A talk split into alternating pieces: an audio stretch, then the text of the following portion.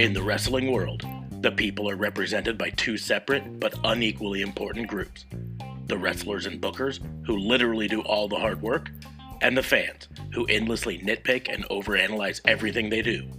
These are their stories.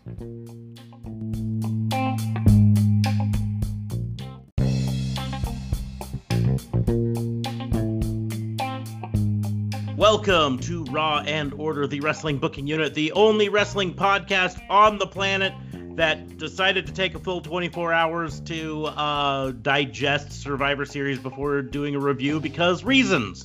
Oh, reasons. I am your host, Fair enough. Detective Mark Sparks, and I'm joined by one of the reasons, my uh, co-host and partner in crime fighting, District Attorney Vincent K. Fay. What's going on, man? How are you? Uh, sore. I am really sore after moving all day yesterday. I uh, bought a new house and moved a lot of stuff, and I was so sore.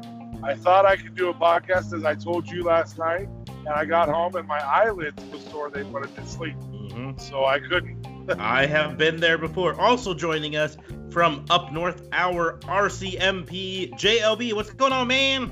It goes, it goes. Survivor Series is done. That means we have one more pay per view left for this year. And um, that means 2020 is going to be over. And hopefully that means 2021 is such a better year than this year. Perhaps, maybe, hopefully. Please, I am knocking on wood, brother. That's all I can do, man. Uh, fair enough.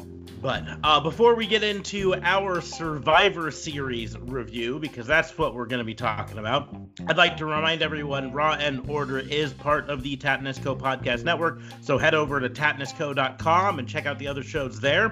Um, you can also head over to our Patreon, patreon.com slash raw and order WBU. Support us there for just three bucks a month and get access to all sorts of sweet perks. Um, and our shop.spreadshirt.com slash raw and order WBU merch store is uh, also up and running. We've actually got a Black Friday sale going on this week, so you can hop on there, save yourself some bones, and and uh, support us that way. Um, but we will go ahead and get into reviewing the Survivor Series. Mhm. Um, Let's do it. for for the first time all year, I can say one thing: we are not going to be complaining about this being short. This is the first of the the WWE pay-per-views all year that we can't say that because this one Well, took the whole time.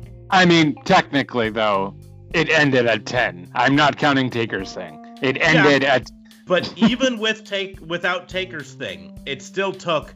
I mean, other ones were were ending at you know 9:30, 9:15 for you. You know, so it I still beg took. to differ.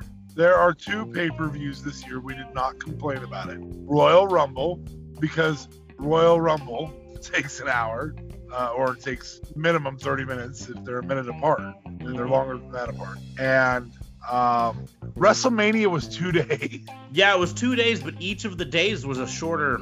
Well, yes, we didn't have to sit and watch it for seven hours on Sunday. Um, but because it just seems like all of them, all of them get over so much earlier now. Um, except for this one. This one took the allotted time as needed. Um, not gonna talk about the kickoff show because who gives a crap about the kickoff show? Um, well, the not- Miz, the Miz retained his his uh, his Money in the Bank. was that even really actually up on that? I guess I didn't. No, I it didn't wasn't. They, the commentary made it sound like it. was. Yeah, no, I think he was just out to I don't prove think it was, that- though.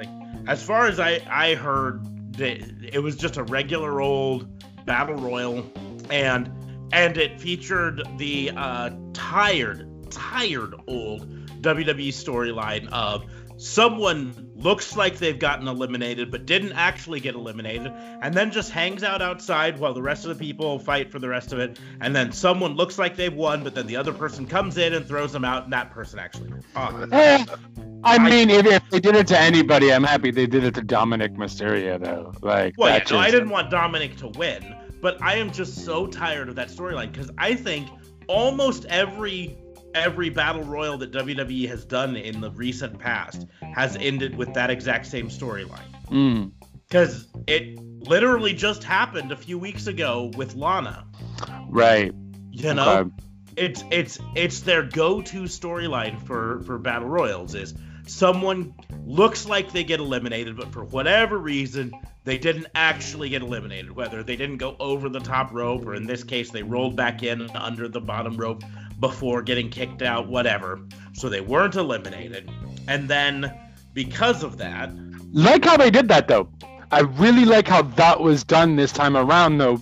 Is at first I was like, oh no, but he's not eliminated. He rolled in, and then the com when the com- once the commentators played dumb, but they kind of hinted like he might not be out. I'm like, oh no, it's true because he already rolled in. So I kind of like that. I thought that was different.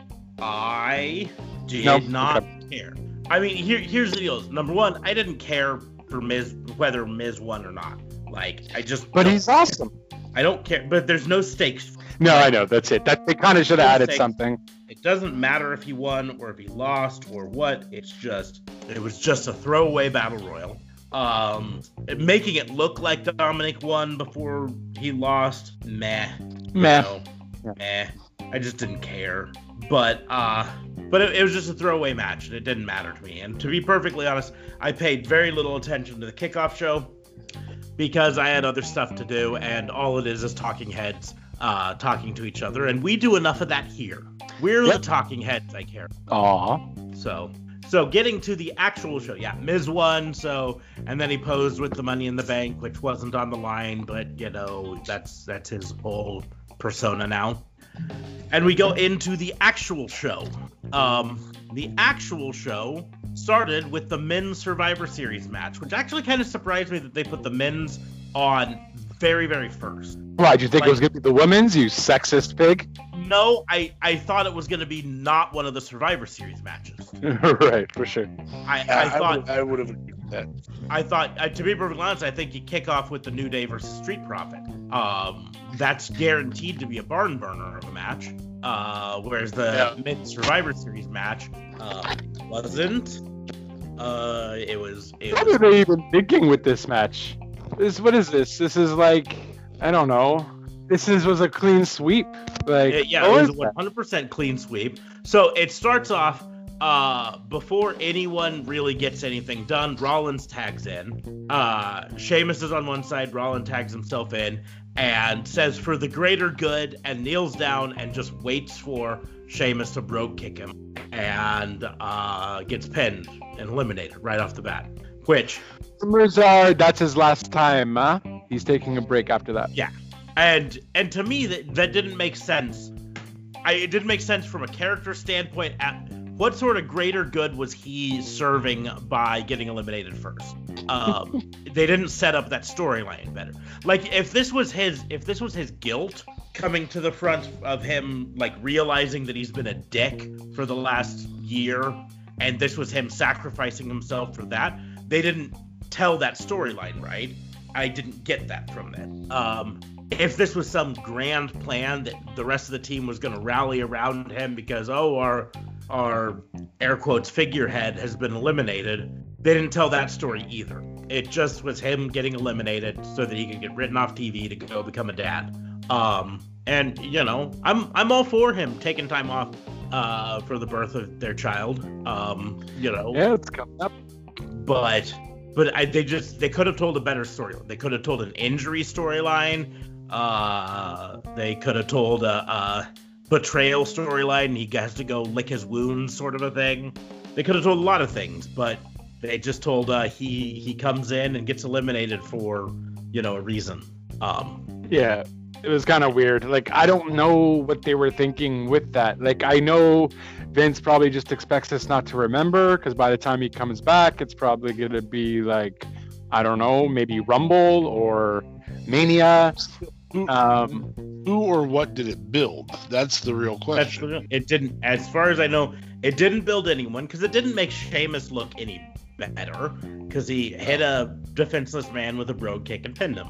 Right, so it didn't build Sheamus. It didn't build Roman. I mean, the the only thing it could build is like when Seth Rollins comes back, they can play off this is this is when he changed and maybe he can be a face. Um, but I, I kind of think he has to be a face when he comes back. yeah, well, and they were kind of. It was weird because even when you saw him come out, he seemed kind of perplexed. right? So he seemed like he was angry, he was down, he was disappointed, he was confused, he was troubled. So I saw them build that, but then when he just went in and said, "Oh, this is for the greater good," and then bam, I was like, "Huh?" So I guess maybe they're playing him being confused and realizing uh, that what he's done all this time was for nothing.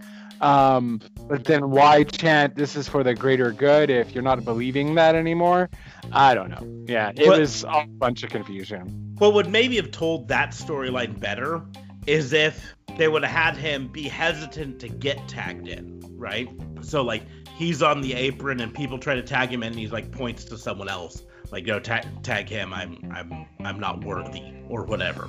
And then finally he goes in um, to sacrifice himself to save someone else, sort of. But he didn't do that. He just went in and said, ah, uh, I mean, frankly, they could have told that same storyline with him tagging in, jumping into the ring, and then rolling out of the ring and walking away. Yeah. Getting countdown. Um, same story. Anyway, but uh, it then went on. You had some some moments with Otis and Keith Lee together, which ma- made me mostly just angry that they're not on the same brand right now, so that we don't see that match. But whatever. Uh, Owens comes in, and then Styles hits him with the phenomenal forearm and eliminates him. Uh, then Riddle eliminates Corbin, and now it's five on two. And then uh, Strowman eliminates Otis with the running power slam. And it's just Jay Uso versus the entire Raw team. And if you thought Jay Uso was gonna make a big roaring comeback and eliminate a bunch of people, and and no, he doesn't. No, F that. No, no, just get him eliminated. And Team Raw 5-0 victory. And Marks doesn't have to do a botch along. Yep. I gotta be honest. I I would probably rather do a botch along than the way they booked this Match. We can do a botch along on this match. Technically. That's- Jeez, But Jeez. That's both of your punishments. no. you have to watch Survivor Series again, and Uh, then you have to watch the end of Survivor Series again. I mean, F it's a that, lot of I botches. I mean, it is enough to make you quit. Jesus. Yeah, there's a lot Uh, of botches uh, on this pay per view. So, so this, I, you know, I've looked around at what other places have given it, and I am not as sold on this as other places. No, no place is giving this five stars or anything like that. But some of the other places are giving it three and a half stars, or you know, uh, I just and and put yourself into a corner where you can't tell a story, and I think that that's That's Well, the problem. this is. That's the problem with these matches, though. Anyways, right? Um, so the only story you can really tell is if their team kind of starts fighting against each other to build their storylines for that brand. Um, but when you have brand versus brand, what story are you going to tell? This story doesn't even matter because guess what? Next week they're going to be on their separate brands and never see each other again. That's why I'm not a fan of these brand versus brand matches. It doesn't, it ends up being just as pointless as that kickoff battle royale that was before. So, Well, the whole show, by that token, the whole show's pointless. I mean, well, I mean, yes, in a sense, it's what pointless, Roman but or Drew get from winning. Mhm. No, but at least they built something. At least they built something with that. You had Drew before come to SmackDown before he faced Orton. They had a little thing there. The whole, then Yeah. they had the whole little. uh, But what's the interview- fallout? What's the fallout? No, What's going to happen now? No. And that's the deal. Is, y- you know, the only thing you can build though. things by making people look good. And with the the Drew versus uh, Roman Reigns match, it made people look good. I think. But this one here, what person from the SmackDown side benefited from this in any way, shape, or form? No one. No one. Uh, right? no. On the Raw side, you had Keith Lee look fairly good for a while. You had uh, Braun Strowman be the beast that he's supposed to be, and all of that stuff. Uh, even had Matt Riddle look decent, but it didn't. It literally built nobody on the SmackDown side at all. And um, you could have built someone by making it a four to one, you know, or you know something like that, right?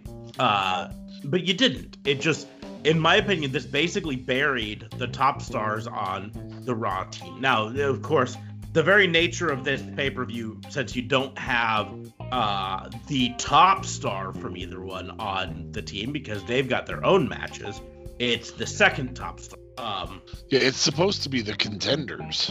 Yeah. Okay. Well, and and and even because we are recording this 25 hours later, and people know that. Um, even tonight, we didn't really build them as contenders. We Well, just I mean, look, I'm the Yeah. MVP. I'm, nobody cares whether. You, you- are- is there a financial bonus for being the most valuable player? No, because there's not an authority to either brand. Well, in the end, on Raw, they did end up announcing uh, three matches, and the winners of those matches would go on in a, in a triple threat next week to figure out who's the number one contender. I Um, hate that I had to but- drive tonight. and and and the Lashley, the Lashley and Keith Lee match, I thought was great. I really enjoyed that, and I'm like, yeah, this is a match I want to see. mhm. You know, it didn't really have a build, but it had the whole storyline with being a contender or whatever have you. But, And it was but good. frankly, Lashley versus Keith Lee is a pay per view level match that you could build up for weeks, you know? Yeah. Um, and I'd want to see. Anyways, Raw defeated SmackDown, a clean sweep, and uh, I thought it was bad. I'm Yeah. not. I just thought storytelling wise, this didn't serve anybody. Um, Nope. The only thing is, they played into this because Jay Uso was not able to beat five of the best people on Raw. Uh, later, uh, Roman Reigns said that he's basically disappointed the family and he made the family look weak because he couldn't beat five of the best people on Raw. right. one of for- whom, in fact, the one that that finished it is the same person that eliminated Roman last year. yep. Oh snap! Yep. Anyways, moving on, the match that I thought would have made the better kickoff match, and by kickoff I mean first match on the actual show, New Day versus Street Profits. Um, the first of the champion versus champion matches. Uh, this one was actually one of the better Dare I matches of the say? night. Yeah. Oh, dare I say match of the night? Quite possibly. Mm. Um, some some would argue that it may have been a little bit too spot heavy. Uh, but what do you expect from New Day versus Street Profits? Right? I mean, It's a new day. Yes, it is. Uh, New Day came out in their new Gears of War costumes because uh, marketing. yep. Um, Hey, it made me want to play Gears of War Five. I'm like, hey, you know what? I'm gonna go put it on. I, I am just puzzled by it. Like, I, I'm not a huge Gears of War player, but the aesthetic of the game does not scream out, "Hey, let's put the New Day in this." To me, it's a dark and gritty game with muted colors, and it's about future soldiers fighting evil alien creatures.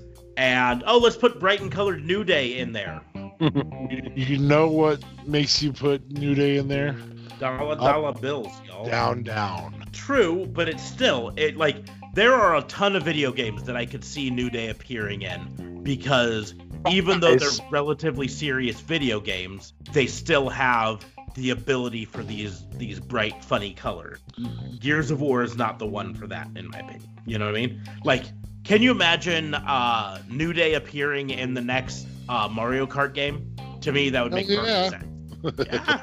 I'm gonna Not take only can I imagine it, I want to see it Like- now. Oh, I'm gonna take Big E on the motorcycle. But like anyways, this almost goes to the point of, you know, the New Day in Resident Evil or something. Like, no, it doesn't work. Mhm. exactly. New New Day and Fallout 4. You could be an American politician with a flip flop like that, there, JLB. Well, thank You you, said- but It made American you want to politics. play Gears of War. And then- no, for sure. And I mean, you know, it definitely did. It's great marketing either way. It doesn't make sense, but hey, why not have you know use Xavier Woods or Big E with a chainsaw gun? Because video games.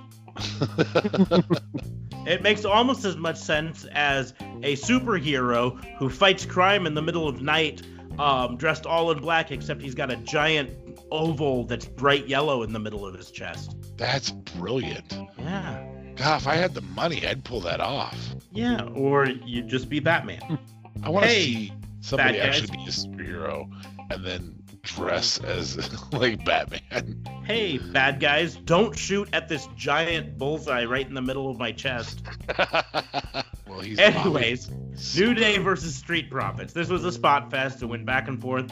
Uh, featured a little bit of um, uh, finisher stealing, which was kind of interesting to see. Because uh, you had at one point, um, I think it was, uh, uh, it wasn't Dawkins. I think it was Montez Ford hit um, someone, one of the New Days with with uh, Kingston's. Uh, um, I'm totally blanking on his move. Uh, the spinning kick. Trouble in Paradise. Trouble in Paradise. There we go. I think it was Montez Ford hitting Kofi Kingston. Uh, and and so a little bit of back and forth, but in the end, yeah, the Street Profits come out victorious, um, which was kind of the way I expected. Here's the deal: is New Day. New Day doesn't earn anything by winning versus the Street Profits. They're already known as probably the best current tag team in WWE, right? Uh, this works best as a help build the Street Profits, in my opinion. Am I wrong? No, you're right. I mean, and that's what they were kind of building. Like I liked a little build up, even on SmackDown with Big E saying, "Oh, I'm gonna do this," and then you kind of felt that the Street Profits were kind of being heelish about it. Um, but no, for sure, it definitely helps out the Street Profits, and it's almost uh, passing the torch, if you will, to Street Profits. Although New Day's probably not going to be going anywhere anyways. But yeah, I definitely didn't mind this happening. Uh, it was definitely the better move for sure. Mm-hmm. Yeah, it would have been the worst time ever to retire as a wrestler because you would have had to share your retirement. Mm-hmm. Yep. Someone's going to retire later. We'll talk about that. What? Everyone knows. There's a surprise there. it was all over regular news this week or tonight. I was like, or today. I was like, what? Okay. Moving on, the match that nobody really was dying to see, I think. Um, I don't care how big of a Sami Zayn fan you are. I don't care how big of a Bobby Lashley fan you are. Nobody from either of those camps was like, you know who I really want to see my guy face? yeah, I think I think that there could have been some thought put into, hey, why don't we have Kevin Owens win the U.S. title real quick? Mm-hmm. Yeah, Bobby Lashley versus Kevin Owens or Sami Zayn versus Kevin Owens. Those would have been fun matches, right? Um, yeah, my, my thoughts are yeah, you have Bobby Lashley lose it to Kevin Owens, which gives us a legitimate match, and then we get a little history. Then you can have Lashley get it back off of Kevin Owens. Like, okay, it was a team yeah, but player. Kevin Owens is on Yeah. SmackDown, no? That's the that's the only flaw in that is Kevin Owens is on SmackDown. Ah, so. jeez. so, but Kevin Owens, I fucked that up. There's one. there's our one. Uh, but but Kevin Owens winning the uh, Intercontinental title would put this Bobby Lashley versus Kevin Owens. That to me is a more compelling match. Uh, because Sami Zayn has been built recently as the the absolute chicken shit heel, right? Yeah. uh, who's just scared to face anyone and just runs away. But here's the thing with that in this situation. We already have a heel in this match in Bobby Lashley. We don't need two. It doesn't tell a good story to have two heels in this. Whereas you put it on Kevin Owens, suddenly you've got a face character versus a heel. It makes a lot more sense. Anyways, the storyline they told is Sami Zayn kept trying to leave, and the rest of the Hurt business was out there persuading him, but he was really just trying to get one of them to hit him so that they'd, uh, be disqualified. Um, and none of them would.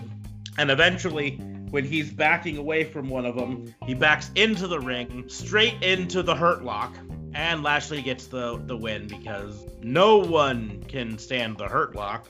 I mean, For long. Chris Masters can, but he actually puts it on better than him. Um, actually, that's the Master Lock. It's different because it's called Master. Uh, Sam, Ironically, I feel like you would still make that argument. I probably would actually. I mean, you know, it's it's a, it's a different move altogether because they got different names. Yep. And the Sharpshooter and the Scorpion Deathlock are totally different moves. Totally different. Mhm. Totally Better, different. better. That being said, doesn't matter. Natalya's is different. Natalya's is different because it's wrong. yeah. Feel bad about that. All the wrestlers out there who should know how to put it on right. Natty Neidhart in the hizzy. But no, she puts the wrong leg on top and it looks stupid. That's what Tyson Kidd said. That she puts the wrong leg on top and it looks stupid. Yeah. Okay. Oh, I'll allow it. No. Inappropriate. Anyway, Moving Anyways. forward. moving forward. We will move forward with this because we were not moving forward with that joke. Um, Bobby Lashley gets the win. Nobody cared. Bobby Lashley got not only the win, the expected win. Yeah. Yeah, I don't I don't I don't know anyone who is picking Sami Zayn legitimately. Like there might have been some people on fantasy booking who picked him uh just because he was the long shot and if he won that would have given them the you know an extra point that other people wouldn't have had. But I don't know anyone who actually thought he was How dare you? I was gonna say there's a mark on this phone call, so I'm waiting to hear it. Did you RCMP JLB actually Oh. think Sami Zayn was gonna win? I don't even think I picked them in my wrestling pool, and that's just for points. So I imagine if it was for money, I don't think I would have done it either. As much as I, I mean, point, Ed Zachary. exactly. Ah, that son of a bitch. Here, I hear, I hear Shinsuke on this call. Ed Zachary. No speaker English. God, that was a great character. Moving Oh, you on. got so many people. Moving on. Women's Championship. Uh, the Asuka, who's the Raw champion, versus Sasha Banks, who's the SmackDown champion. Oh, this match was good. This was a good match. Um, i- here's the deal, and this was, went into my predicting on this. Um, the, who does this build better, Asuka or Sasha Banks? I feel like this is this is built to build Sasha. Um, because she's never uh, managed to beat Asuka. This makes her look like a legitimate champion, and Asuka doesn't lose anything by losing to Sasha, right? Yeah, by losing to somebody she's beaten numerous times. Yep. Um, how she lost, however, will probably be the big controversy. So yeah, well, it is for me because I called you about it. it, it went back and forth with rolling pin attempts, right? So someone tried a small package, and the person then rolled it through to a crucifix, and that person rolled it through to someone else. Um, uh, but then uh, Sasha Banks was able to catch Asuka coming off the top rope and hit the jackknife pin really quickly and get the victory. One, two, three. And uh, Da Fabe has thoughts about that. I definitely do. I am tired of, and, and I don't want to say roll ups because they're not always roll ups. Sometimes they're small packages. I am tired of surprise wins. You have finishers. It's okay to have. So this is this, barring that, this is my match of the night. Um, you have finishers for a reason, and there is there's no pain in Sasha getting a legitimate win over Asuka, especially when they're both faces right now. There's no, I mean, why does everything have to be a sneak up roll up? You can have the surprise win. Oh my gosh, she caught her in the bank statement. They can exchange back and forth over numbers of years because they're on different shows. Wins. So Asuka could catch Sasha in a in a Asuka lock, say at WrestleMania, um, after another draft. That wouldn't hurt anything. That doesn't do anything negative to Sasha after Sasha gets this win. You can have surprises that uh, surprise she got her in the in the uh, bank statement, um, or Oscar surprise. Oh, she got the Asuka lock on. Oh my gosh, I can't believe that. Right after, or she kicked out of a backstabber. But the problem is, if you have somebody not tap out to the bank statement, then the bank statement has no value to start off. And then you have her get the win via quick small package. What exactly was gained? There was no build. The only way you can win is that, then there isn't a build in the long run. So it drives me crazy. It drives me crazy if it's the Miz. It drives me. I mean, we saw Trouble in Paradise get hit, and it didn't finish the match, and yet we saw um, a reversal of a power bomb into a sunset flip tonight, and it did finish the map match. Why? I, I, I, But look, really know. to your point though, at the same time, it at least gives the other moves more value too. Because at the end of the day, if it was always just oh he hits him with the finisher and that's it, it's done. This way, it adds a little bit more of a surprise element. Oh my God, he actually beat her with. No. She actually beat her with this because they went through a hellacious kind of battle back and forth. She was confused. So I still they still kind of told a story with it too. Not everything has to be with the finisher. No, you're right. It doesn't always have to be with the finisher. Sometimes instead of one F5 being needed to to put somebody down, you need four of them. No, see that. But the F5 is the only way you're going to put them down, even if you have to do it four times. Yeah. well that that's what it comes down to is my problem is not with things like small packages winning matches. I'm fine with those. My problem is with finishers not winning matches. Um, Ever. eh, almost ever anymore. Unless Um, unless a star has managed to get themselves over in real life without any of WWE doing giving them a push. Because all the pushes are are you know we'll use we'll use the fiend as an example because it's nowhere related to this. The fiend got over as the fiend. No, WWE didn't give him a push. They screwed him and the fiend still stayed over. That's Bray Wyatt's talent but they're trying to keep him from being a, a a massive a star because stars leave, i.e., John Cena, The Rock, Stone Cold, who didn't really leave, he got injured, um, anything like that. Stars leave, so we're going to prevent that from happening by the way you win is. I don't know, like like the I feel like right now the most protected move in all of in all of WWE is the Hurt Lock. well, yeah, I mean, I guess the uh, Claymore's pretty protected. but we've seen kickouts from it.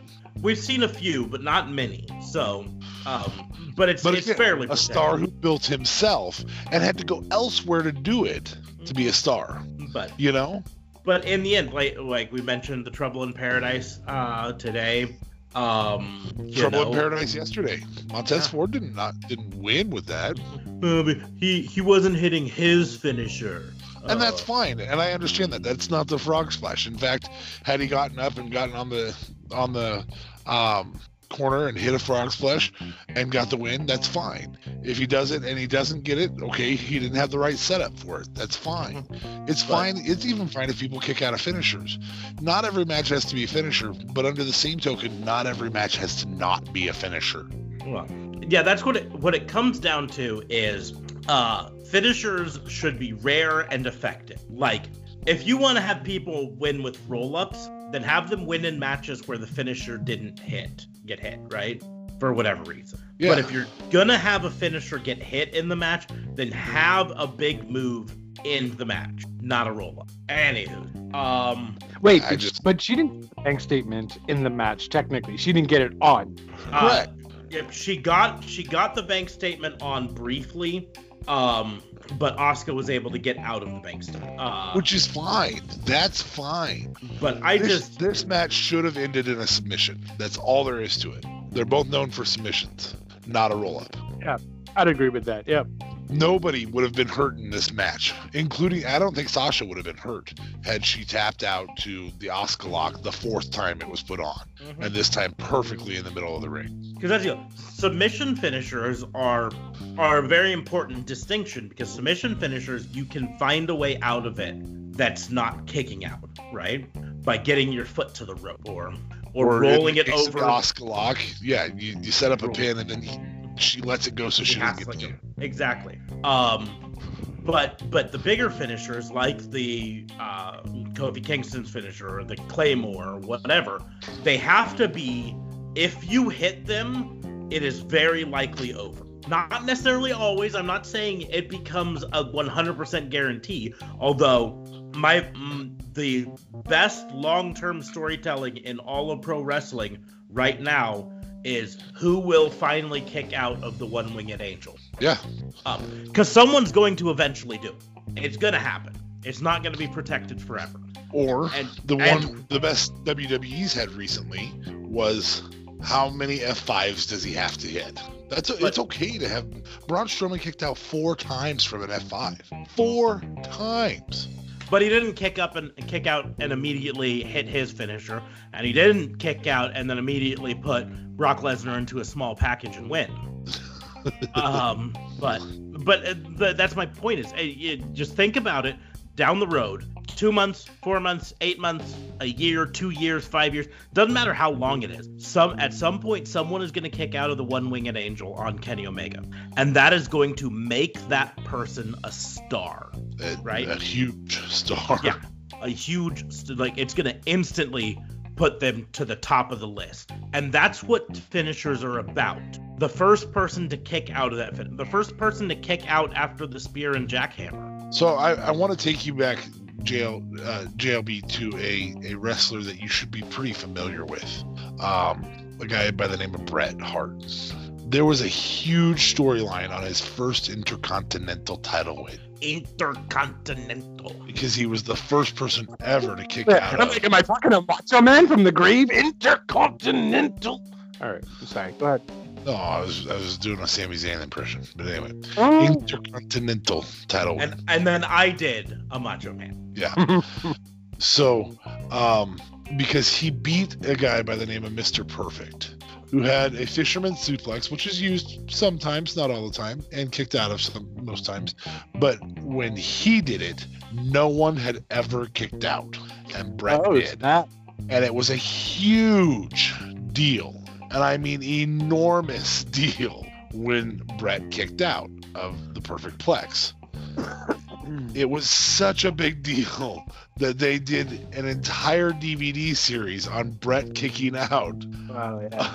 So you're not going to convince me that it's not okay for somebody to have a protected move, not necessarily, you know, oh, nobody's ever going to do it, but it's okay for somebody to have one that likely you're not going to see that kicked out of if it gets hit.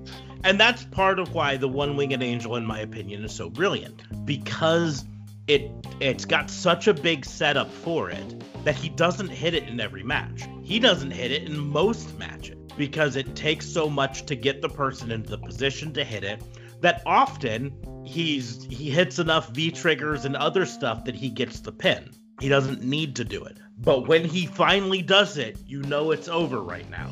But I can I'm just anticipating the time some point in the future when I lose my absolute fucking mind because someone kicked out of it. Didn't we talk a few months back that there was someone who kicked out of the One Winged Angel, and it was on a dino, not a dynamite, but it was on um, Dark. Correct. we saw somebody kick out of someone else's. Yeah.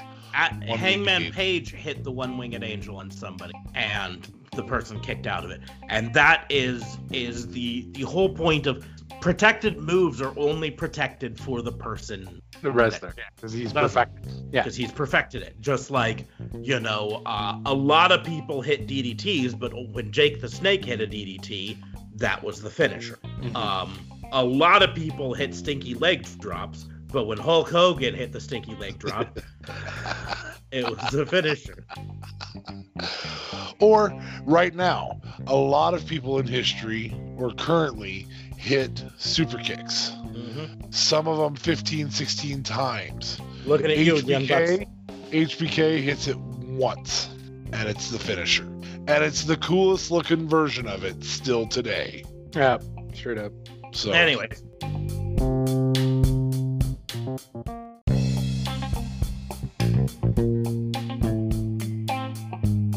we will move on. We've spent enough time bitching about no finishers. Um, we will move on to the women's Survivor Series match. Oh, what a shit show! Uh, Team Raw, Nia Jax, Shayna Baszler, Lacey Evans, Peyton Royce, and Lana versus Team SmackDown, Bayley, Natalya, Bianca Belair, Liv Morgan, and Ruby Riott. And this one, now, in contrast to the Raw uh, to the men's match, this one was not a sweep by either team. Um, this one went effectively the way I predicted it. I I don't think I got the elimination order right. No one um, did. Because frankly, it's almost impossible to get the elimination order prediction right. You're Yeah. picking at straws. But I did predict who was going to be the sole survivor. Yeah. Um, and I don't know. I didn't. I don't remember on that prediction thread if anyone else picked it this way. But this I was just somebody copied your pick. Somebody did. I think I copied your pick because Yeah. honestly, I, I I originally wanted to just do who wins the match, but then my friend is like, "Oh, you should do eliminations. That would be cool." I'm like, "Listen, I don't have time to count everyone's elimination." He's like, "Yeah, but if one of if one of them gets them wrong, then you don't have to count anymore." I'm like, "You're right, and no one is going to get this right. I'll put it in at five extra points." But yeah, a lot of people pick Lana though as the sole survivor. Yeah, but it was uh, it was Lana as the sole survivor because she had tagged herself in early on and looked stupid. So when they tagged her out, they all yelled at her to just stand on the ring step and don't do anything for the rest of the match. And that ended up making her the sole survivor in Yeah. a bullshit way. And then because and the whole reason why she was a sole survivor was because uh, Bianca Belair and Nia Jax were fighting outside outside and the referee counts to 10. Thus them both they're counted out and hey, Lana's in the ring looking stupid. Raw wins. Like what a waste of my time. I don't know if this was more of a waste of my time or if take no no no Taker's thing at the end was a waste of my time more. So- but so- yeah. Oh, The biggest reason this was bullshit was before Nia Jackson Belair were able to fight, Baszler put Bianca Belair in the Kirifuda clutch, and Bier was able to power herself over to the ropes and fall forward unconscious onto the ropes. And then Baszler, the MMA fighter, who the former NXT champion, was too fucking stupid. There we are in our territory now. Too fucking stupid to release the Kirifuda clutch and got to a five count and got disqualified. Oh yeah, I, that was a stupid. I totally forgot about that. Now you had to remind me of this. Oh, what a stupid match. Oh, it's like, oh, God. I mean, here's the We're deal. Wrong on Survivor Series, babe. It's gonna At have least to they won because Lana did what she was told. Yeah. And that wasn't a chauvinist thing because she was told that was-. So a chauvinist thing. Jesus. No, that was she did what she was told by women because uh, we're tired of seeing Lana. So the next thing we'll tell her, don't show up anymore. yeah. Okay, the now Only Yeah. real part of my prediction I got wrong though is I was 100% certain that afterwards Nia Jax would put Lana through a table, and she did not, and I'm disappointed in Nia. I don't know if I've ever been more disappointed in Nia Jax. Wait, wait, wait, wait. nah, I'm lying. I've been more disappointed multiple times. She had a chance to, to number 10. That would have been number 10, making a nice even 10. yeah. Oh, what a what a what a shit show. That's for sure. But yeah, so so Lana is the sole survivor. Look, and we knew that was gonna happen. Um, did any of you guys read the dirt sheets on why Lana is getting this kind of push? I remember seeing a few articles, but I'm not really remembering it at the moment. I've read some here and there, but none of them were ever like really certain on it. And for the most part, it's just like Blonde. they they think that by putting her through a bunch of tables, they've made her into an ultra baby face, and they haven't. Because frankly, I don't care for Lana. I want her to get put through more tables. if they had live fans, they would realize this. hmm They would hear people go, "Yes!" I mean, frankly, this has become a South Park Kenny moment for me. Oh, Oh, my god, me? they killed Lana. You bastard. me, I would. I wish D-Von would come out and be like, "Nia, get the tables." That's how much I've enjoyed seeing Lana go through tables. Oh my god, they killed Lana. I need to make that t-shirt. Shirt idea. Um, but would you say you bastards at the end of it? I could probably get away with it. the question is, could I get away with the word Lana? yeah. WWE come after it. No, not even. Oh my god, they killed Lana. You bastard. You might get more South Park coming after us, but If I if I I have to draw a, a picture of a broken announce table. on it. Yeah, it's a work. Graphic artist guy. broken announce table and then just the words oh my god they killed lana okay anyways Moving on, the main event match. The world champions, although technically one of them's a universal champion. So, uh, Champion of the universe. yeah. Which, frankly, I bet you there's some aliens who uh, disagree with that particular statement. Hold on. You forgot about the most important title change, or the only title change of the night. First of all, the Goobly Gooper, Gooker, won the 24 7 championship. Yeah. It is not even. It's not even the most important because it's. I've really been trying. I I had the conversation with Da Fabe earlier. I do not care about the 24/7 championship anymore. Which, by the way, for those of you who don't know, it was Drew Gulak under the costume. Uh, Gulak is your 24 7 champion. Gobbledygook. I. Well, he's not anymore because R-Truth won it back later. Oh, I missed that one. Uh, yeah, What? Technically, Tozawa won it off the Gobbledygooker uh, uh, by by laying out a seed trap. So a bunch of seeds for the Gobbledygooker to, to try to eat. And then Tozawa rolled him up and got the pen and won it back.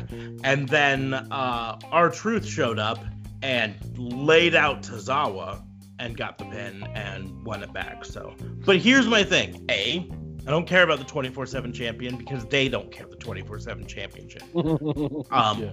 Because of a lot of things. But B, when was the last time the 24/7 championship changed hands not on WWE TV? Yeah, it's been a while. Yeah. The whole point of it was that it used to be something that it was supposed to be something that could change hands anytime, traveling, out jogging, uh, Well, I in line mean, at a there super- is COVID though, so that might have something to do with it. they still did some after COVID, where That's- where like okay. R-Truth was out going to get his mail, and and the postman turned out to be a referee in disguise, and someone came and pinned him and won it, and then ran away. Uh, we they said this from the start. This was the best way to, because Matt Cordova was still with him. This is the best way to develop a internet championship. Suddenly your phone goes off. WWE.com is live right now, or WWE.com, or WWE is live on YouTube right now. What? Why? Why? Oh, holy crap! that's the whole point of it being 24 7 right it is no longer 24 Use of your 7. It's a good use of your social media. Like, Yeah, but that's the deal. It's not even. It's not even. And here's the deal: you don't necessarily have to do all this stuff the day that you air it. It doesn't actually have to be live. It can be entirely pre-produced. So you have them all show up to tape your raw, um, and then during the day, while you're preparing the actual episode, you just have them go out in the streets around the stadium and record a couple vignettes of it changing hands a couple times. especially during COVID, because now it's all happening in the same town. Mm-hmm. And then then you record those and then you intersperse them throughout the week. Um, so it wouldn't take hardly any extra time. You can uh, record a couple of you. Can have so and so stand uh, standing in the drive-through line at Chick Fil A because he doesn't want to go inside, and uh, you know that's perfect for R-Truth, standing in the middle of a line of cars. Um, and Tozawa comes up and lays him out and rolls him up for a pin and then runs away with the belt. And then R-Truth is like, but I haven't even ordered yet, or whatever. You film that, you put it in, on a card, you say that's going to be what we air on Tuesday afternoon, and then you film something else with R-Truth pinning Tozawa, you know, while Tozawa uh, is is getting grocery or whatever, and then you say we're gonna put that live Wednesday morning, you know, and you just you film like fo- four of them and then you have it as a 24/7 championship. But right now, it is not a 24/7 championship. It is a three Monday, Friday night. one. Or, Yeah, yeah. It's a three one championship. Three hours a week, one day a week. Oh, they can do it on Monday too, can't they? Um, Do it on Monday. technically and they can do Friday, it on on Friday, Monday, and Friday, but they Yeah. haven't always been. So okay, so then a five two champion. Five five or five two, yeah. Plus pay per view. Anyway, moving on to the main event Roman Reigns versus Drew McIntyre. Um, Storyline wise, I predicted this basically the way it was going to go uh, because I, I don't think Drew McIntyre gains much uh, by winning, and I don't think he lose, loses anything by losing, right? And Roman Reigns has to be the wreck everything and leave. Be- um, so that's kind of what I expected. Now, I did, to be perfectly honest, expect Randy Orton to make an appearance and be part of the uh, Conversation. conversation. Part part of the reason Roman Reigns was able to win, uh, and he did not. But Jey Uso did come back in and provided at least enough distraction to uh, allow Roman Reigns to get the upper hands with the low blow. Um, so, anyways, in the end, Roman Reigns gets the the guillotine choke on, and McIntyre goes out. Go to sleep. Go to sleep. Go to sleep. Go to sleep. Go to sleep. Uh, This would have been a perfect time for the one, two, three drop of the hand, to be perfectly honest. I missed that. To me, that's a more theatrical way of showing that someone's out. But Yes. anyways. But we're we're more like MMA now. yes. No, you're not. You don't have long term schedules. So no, you're not. Your people fight 60 times a year, 70 times a year. You're still theater. Anywho. Um, so Jey Uso wins some respect back from Roman by helping out so they get the. Thanks for helping me cheat, cousin. Yep. Um, I thought it was a pretty decent match, Owen, uh, because, like I say, it was hard hitting. Both people put all on the line. Uh, you know, attempting uh, claymores here and there. Reigns goes for a spear at one point, and McIntyre turns it into a claymore, but the ref took a bump, so uh, there's no way for McIntyre to get the pin. Things like that. I thought it made made both of them look strong. Both of them look very capable. And in the end, Roman Reigns getting the heel victory made a lot of sense. Yeah, I mean, I don't see. I mean, none of these guys are going to look bad during the match. They fought really hard and long, though. So they both seem like they were really tough. The only thing I thought that they were maybe going to do um, was have The Miz perhaps maybe win it on both of them or something like that. Just because it was the 10 year anniversary that The Miz has won the uh, championship um, from the Money in the Bank, and now he has the Money in the Bank. So I really thought they were going to do something with that. But At the uh, very least, tease it. This, this Yeah. is the sort of match that would have been perfect to have him come out at one point and stand on the ramp. You know, be like, I'm ready to cash this in if I need to. And then with the way it finished, with Jey Uso coming out, knowing that that wasn't going to be a good opportunity moment to say, nah, I'll come back some other time. But just for storyline wise, this would have been a great time for him to at least tease it. But he didn't. Nope. Very unfortunate. Unfortunate. Um, also unfortunate. After that match got over, we had to sit through the Undertaker's retirement party. There wasn't even cake. No. Nope. Wasn't Um, even a coffin. No. So it it starts off. They say it's time for the Undertaker's final farewell, and here to help send him off. And they then proceeded to introduce 15 randos. Not randos. I mean, they're all people, but like this is Undertaker's big moment, and you spend almost 20 minutes introducing Shane McMahon, The Big Show, JBL. They all got full entrance. Jeff Hardy, Mick Foley, The Godfather, The Godwin, Savio Vega, Rikishi, Kevin Nash, Booker T, Shawn Michaels, Ric Flair hobbled his old ass down to the ring. Triple H and Kane, and Kane, of course, apparently didn't get the memo that everyone was coming in plain clothes and showed up in full costume. Um, I I appreciate him really committing to the story. yeah, Do you- seriously.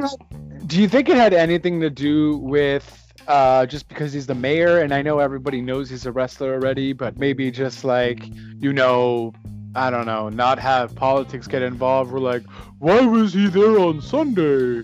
He should have been, you know, I don't know, doing political work at home. Know, He's he's the mayor of a small county, right? It's, it's Hey, not like he's up there too. it's not like he's a major super important politician there. Um, I think it probably has more to do with the fact that the the Brotherhood of Destruction um, wanting them to both be in costume, really. But it just it stuck out to me that all of the other people were in plain clothes, and here comes Kane, all dressed in his full outfit. But it wasn't even used. No, there was no reason for it other than I don't know him being there. Then they showed a video package of Undertaker's career. Then Vince McMahon talked for a bit. And, And, then was shocked, by the way, that he said WWF. It was like a whole thing on Twitter. yeah. Oh my God, he said WWF. Ah. Well, in this respect, I can understand why they're shocked. Um, the lawsuit with World Wildlife Fund um, is it, it technically should make it against the rules for him to ever refer to it as WWF on screen anymore. But I think they could probably get away with it as referring to he started his career in the WWF and now he ends it in the WWE, sort of a thing. Um, God. even- I mean, he started his career in WCW, NWA, but you know that's another thing altogether. Um, but it just, you know, this was like 30 minutes going through all of this stuff, and then they gave Undertaker his full 20 fucking minute entrance, Yep. where he slowly comes to the ring, He saluted Paul Bearer. That was it. and and then and then he gets to the ring steps and he does his little dainty holding out his his coat while he walks up to the ring steps like a dainty little princess. You just can't let it go, can you? No, I can't. It ruins it for me every time. He's got this badass cape and then he just holds it out like a princess. Anyways, and then he gets in and he delivers a speech where he talks about how he spent his entire career putting so many people to rest, and now it's his time to rest in peace. Yeah, this just needed to build something. Something. Anything. It could have built his WrestleMania Hall of Fame induction. And then they had a hologram of Paul Bearer so that he could do his little pose to the Paul Bearer and then the bell tolls and then he leaves. And I mean, here here's the deal. This would have been the time for him to leave the hat in the ring. Yeah. You mean like he did before when he wrestled Roman and then he had a match with AJ? Yeah, yeah, that like that. Except, you know, not coming back and having a match with him. Not that I didn't enjoy it. I mean, it was a cinematic match. But I think you can still put on cinematic matches. And I don't know, man. Like I felt the Broken Skull session afterwards was so much better. Um, I felt his WrestleMania. That was a dialogue, though. We don't want to see that at, at, at Survivor Series. No, but honestly, then then you should have just ended it. Then don't do anything at Survivor Series. You should have just ended it with him doing the last ride doc, and then that's it. Doing the last ride doc was awesome. That was great. It showcased his entire career. They did nothing at at Survivor Series at all. Him at WrestleMania 33 leaving his coat, gloves, and hat in the ring was more impactful than what they did at Survivor Series. Yeah. Now, here's another thing they could have done. Instead of having a 20 minute long parade of randos at the beginning, um, and yes, again, I I no, they're not randos. They're all people, and many of them do have connections to Undertaker. But instead, you have Undertaker come out.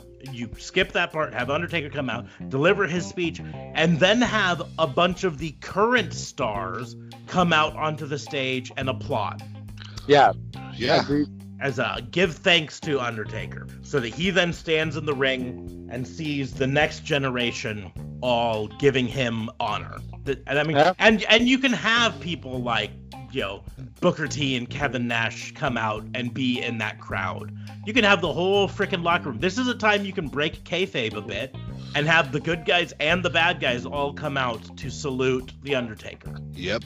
But Again, I have I have a different philosophy, but I think it's better suited for fantasy booking. Okay, so uh prediction time. DA Fabe is gonna challenge us to book Undertaker's final farewell. Um, if he remembers. Because you know, memory is the second thing to go. What's the first? I don't remember. Oh, Ha ha! I'm a father. you I, can tell those I know what you're searching, searching for. That's the only reason I give it to you. I'm a father. I can tell those jokes because they are dad jokes. Absolutely, that's a dad joke. But so that brings us to the end of Survivor Series, the pay-per-view that shouldn't exist. I don't. I think you can do. I think it exists when stakes can be something other than titles, and I think it exists when stories are told better. I think it exists when you don't try to portray it as brand versus brand. Yeah. Especially since let's go back to that men's Survivor Series match because we'll let's at least talk about it a bit. Um, just a few weeks, like a few months ago, AJ Styles was on SmackDown. Braun Strowman was on SmackDown. Riddle was on SmackDown. Sheamus was on SmackDown. And Kevin Owens was on SmackDown.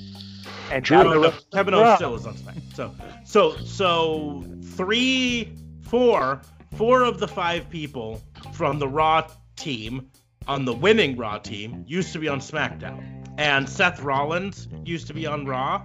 Uh, King Corbin was on Raw.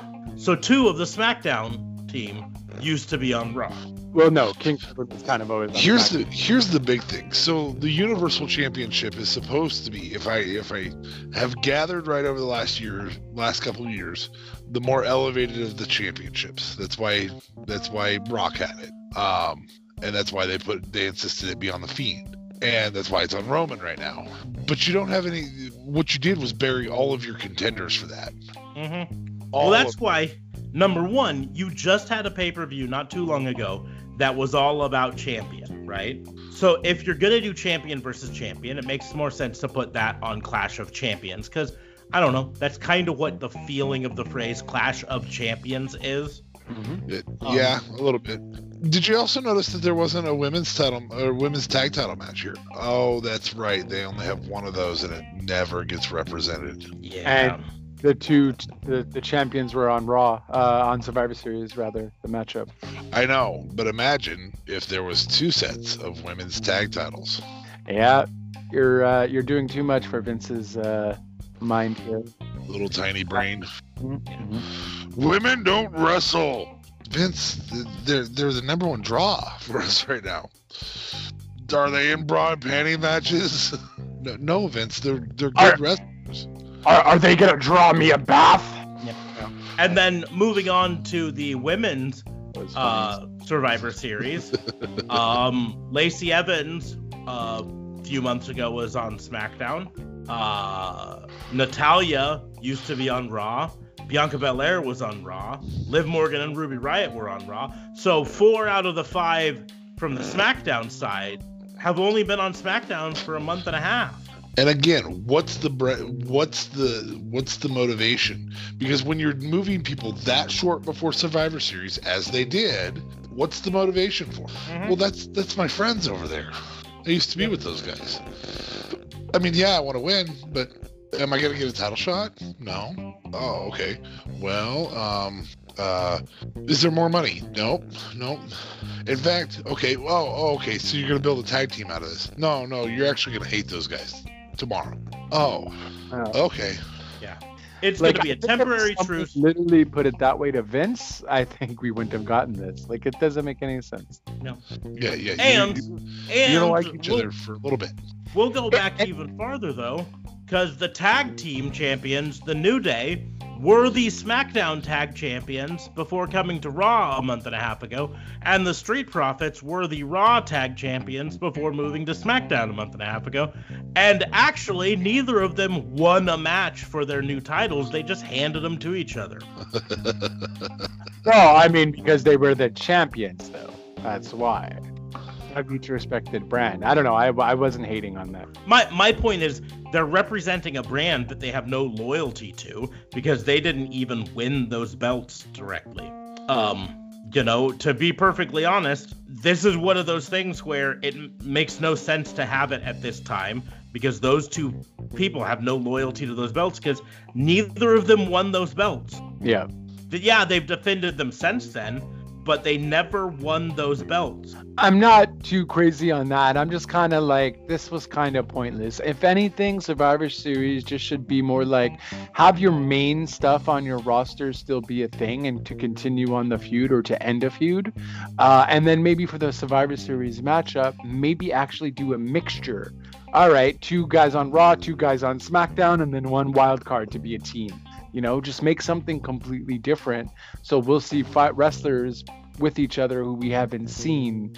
Uh, you know, that's the whole, kind of the whole point of Survivor Series. You have a bunch of randos together, you know, teaming I- up. Or They can. build a storyline that can carry us to the end of January. That's an option option too. Or or how about this? you make the Survivor Series a tri-branded pay-per-view, like it was last year, but you add some stakes in. Uh, for the NXT people, if they win any of the matches that they're in, they get to take that team's place on that roster, right? So then you have the NXT tag champions challenging one of the tag champions on either of the t- things. And if they win, they get to come up to that brand. There's some stakes on it. There's some reason to want to win that's not tied into fake loyalty to a company or a brand. It's about trying to improve yourself because, from a kayfabe and real life standpoint, you get paid more to be on Raw and SmackDown than you do on NXT. That's that's real.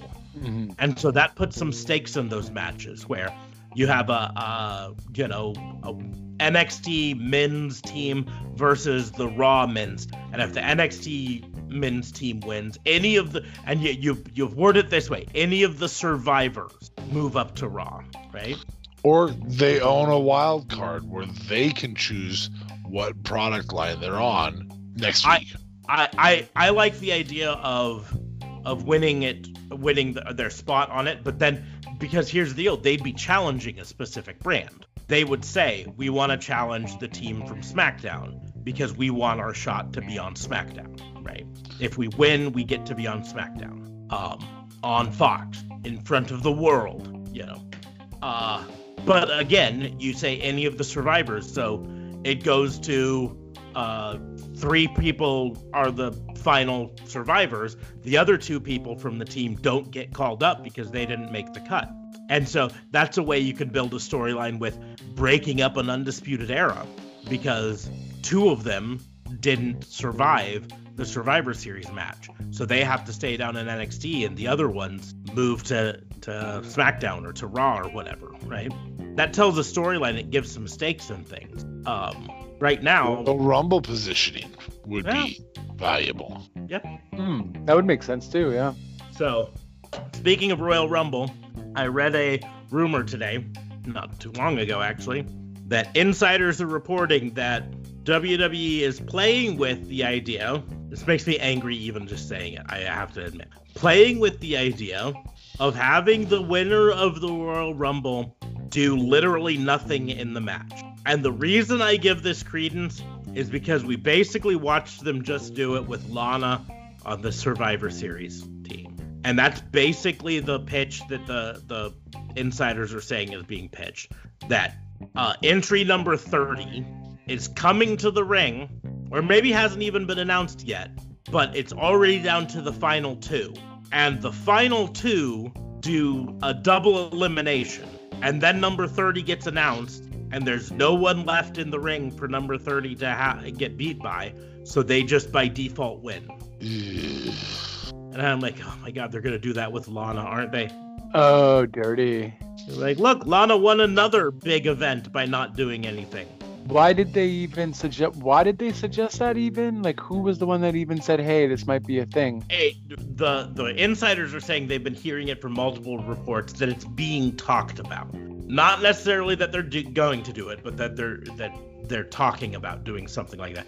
They also say that they've talked about it before in the past. That it's one of those things that they've thought this would be kind of fun to do. But the fact that they're talking about it now just makes me think Lana. That they're gonna do it with Lana again. That's, a, that's their big plan with Lana. Ah, jeez. And you know, Lana just talked about on WWE Chronicle, like this is a WWE thing about her mental health issues, how she feels very alone, how she's, you know, no longer has her husband there, and she was. It was a very an emotional, uh, not segment, but it was a very emotional um, moment that she did have, and you know, she's like, I had kind of my social media, and now that is everyone saying I suck and whatever and she's like, you know, it's it's like I'm really getting really depressed and so on. Like WWE, this isn't helping out your superstars, especially she says something like this on a WWE show. Like, I, She's I am looking- going to give Lana a piece of advice. If you are very unhappy and and all that because your husband is no longer in the company that you work for, start an OnlyFans and you will get fired. yeah, And then you can go join your husband wherever. I Yeah. don't want to see Lana in AEW, but if it would make her happier, fucking do it. And then well, and who's to say AEW picks her up? You know, you- No, no, that- that- A- AEW will definitely pick her up though. Brandy Rose even commented, like, I'm sure AEW will for sure pick her up. I don't even think that's an issue. yeah, I mean it's it's too bad Brandy Rose has no authority in AEW. No, I know, but come on, Bra- Brandi Rhodes might have something, but Brandy Rose, bitch. uh, I'm never gonna. no. Here's the deal: is uh, even if AEW doesn't pick her up as an actual wrestler, um, she'd still be able to be with her husband when he's filming his matches. You know, I let's be honest, they probably could pay the bills just fine with Rusev's paycheck. Not saying they have to. I'm all for her getting a job somewhere. And if it's AEW, that's fine. I'm just saying she's got an out. We just had Zelina Vega show people that there is an out. If you want out of your WWE contract, you have an out. They will fire you for starting an OnlyFans. So take them up on that. They've opened the door. Do it. I don't think everybody can do what Zelina Vega did though, and say I make more money with this. I, do think some I people think could. I think the OnlyFans. vast vast majority of WWE stars could make plenty of money with an OnlyFans. But here's the deal: is if there's one thing I've learned in my life is if you are unhappy at a job, find a different job. Just sitting there being unhappy doesn't do you any service and doesn't do anyone else any good service, right? Mhm. If you're unhappy there, find a different job. And if you're under a contract, find a way out of that contract. And WWE has shown that start an OnlyFans will fire you. So you start your OnlyFans, you wait to get fired, and then you sit your 90 days and you go work someplace else, right? If you're unhappy at your job, find a different job. Yeah, straight up. Um, and here's the deal. And this is me talking about knowing at least American society. Lana's a good looking girl. She starts an OnlyFans. Even if she keeps it clean, she will get a lot of subscribers. Oh, absolutely. A ton, right? Nia Jax could start an OnlyFans and probably make almost seven figures off of it, I bet. Uh, I don't doubt that. Yeah. Think I So- can make seven figures? Um, if you include some decimal points, maybe. Oh. Seven Okay. figures in pesos. oh, snap. In Japanese yen. Oh, I'll take it. Well, consider, considering a hundred bucks is like twenty thousand yen, um, that doesn't. Uh, congratulations on your five hundred dollar income per year. I'm gonna prove all of you wrong, making an OnlyFans right now. Do it. oh, gee, golly. But yeah, no. So I mean, uh, I don't know if it's the worst pay per view. I'm not gonna say it's the worst because I feel like we've definitely had a lot of shit shows, and I'm looking right at Extreme Rules, and uh, I- I'm looking at I could I can almost guarantee that if you started an OnlyFans, you would make seven figures in Iranian rial. oh, snap. That sounds Yeah. glorious. If only because currently the Iranian rial, one US dollar is 42,105 Iranian rial. Listen, you guys already gave me the pesos, okay? You can't detract me. You can't downgrade me from the pesos to the Iranian rial. That's just rude. I never said peso. That was all VA thing. Fair. The problem is, I don't know if he could make if if if if any one of us could make. And it it's not even Iranian. American. I'd be Yeah. getting. I'm can, I'm Canadian, and it's already 75.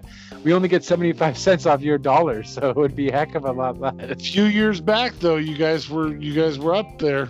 Yeah, that's two years back. It's not now. Uh, jeez. But yeah. You- do you know what the name of the Vietnamese dollar is? Uh, uh, Vietnamese no. dollar. Nope. It is called the dong. Yeah. That that is your currency fact of the day. Dong. Dong. Also, The Undertaker's theme. Dong. Anyways, no, not a bad pay per view. I I would I would consider this an above average pay per view, maybe even a, a high B overall. I just think Um, there's the, the bad spots are really bad. That's the thing. But I just I, a I think the pacing of it was off. I think putting the men's uh, Survivor Series match first wasn't a good choice. I think if you start off with a barn burner like the tag match, um, you get everything going there. I think the dual branded battle royal was a snoozer. Um, I was shocked to see Rey Mysterio in there. I was like, oh, Rey's in here. I'm like, all right. Kind of made me want to watch, to be honest. Well, I appreciate your honesty. yeah, thanks for honesty on the podcast. I appreciate that. Uh, I I didn't want to watch, and I really didn't want to watch because I knew that at some point we would see the world's slowest 619, We did. Indeed. Yep. and Yep. we did. We we saw a couple attempts at the world's slowest 619 that missed because you know it's very fucking slow. Um, and then he finally hit it, and it was every bit as slow as I expected.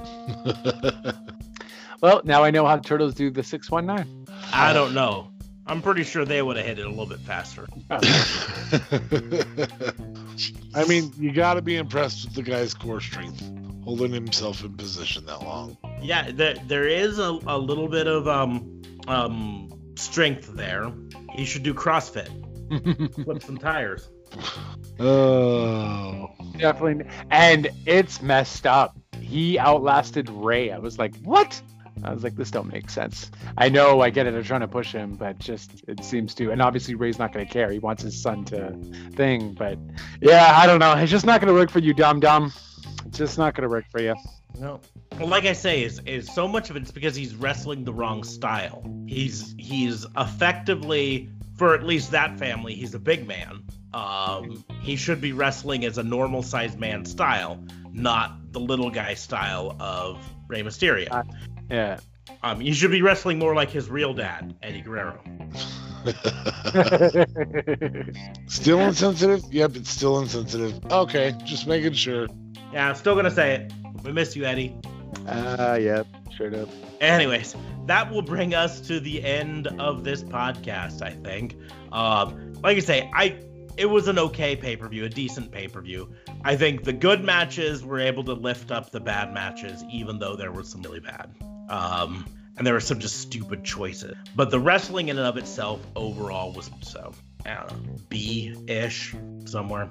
Yeah, I don't know, man. I think B is a high B is still too generous, though. I, I do too, but that's fine. He needs to give Yeah. his reigns, Yeah, for sure. I suppose. But um, yeah, I'm I'm with you. I'm I'm a C plus at best.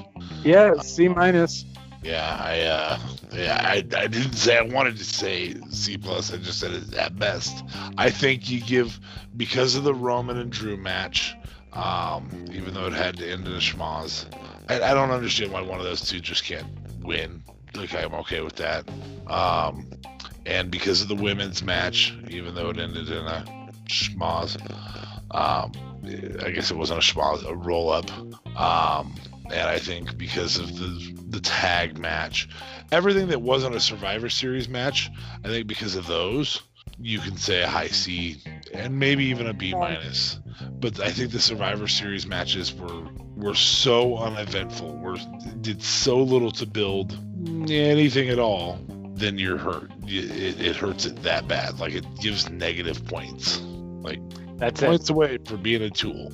you know, it's it's the scene in Billy Madison. We're all now dumber for listening to that answer. Like- right.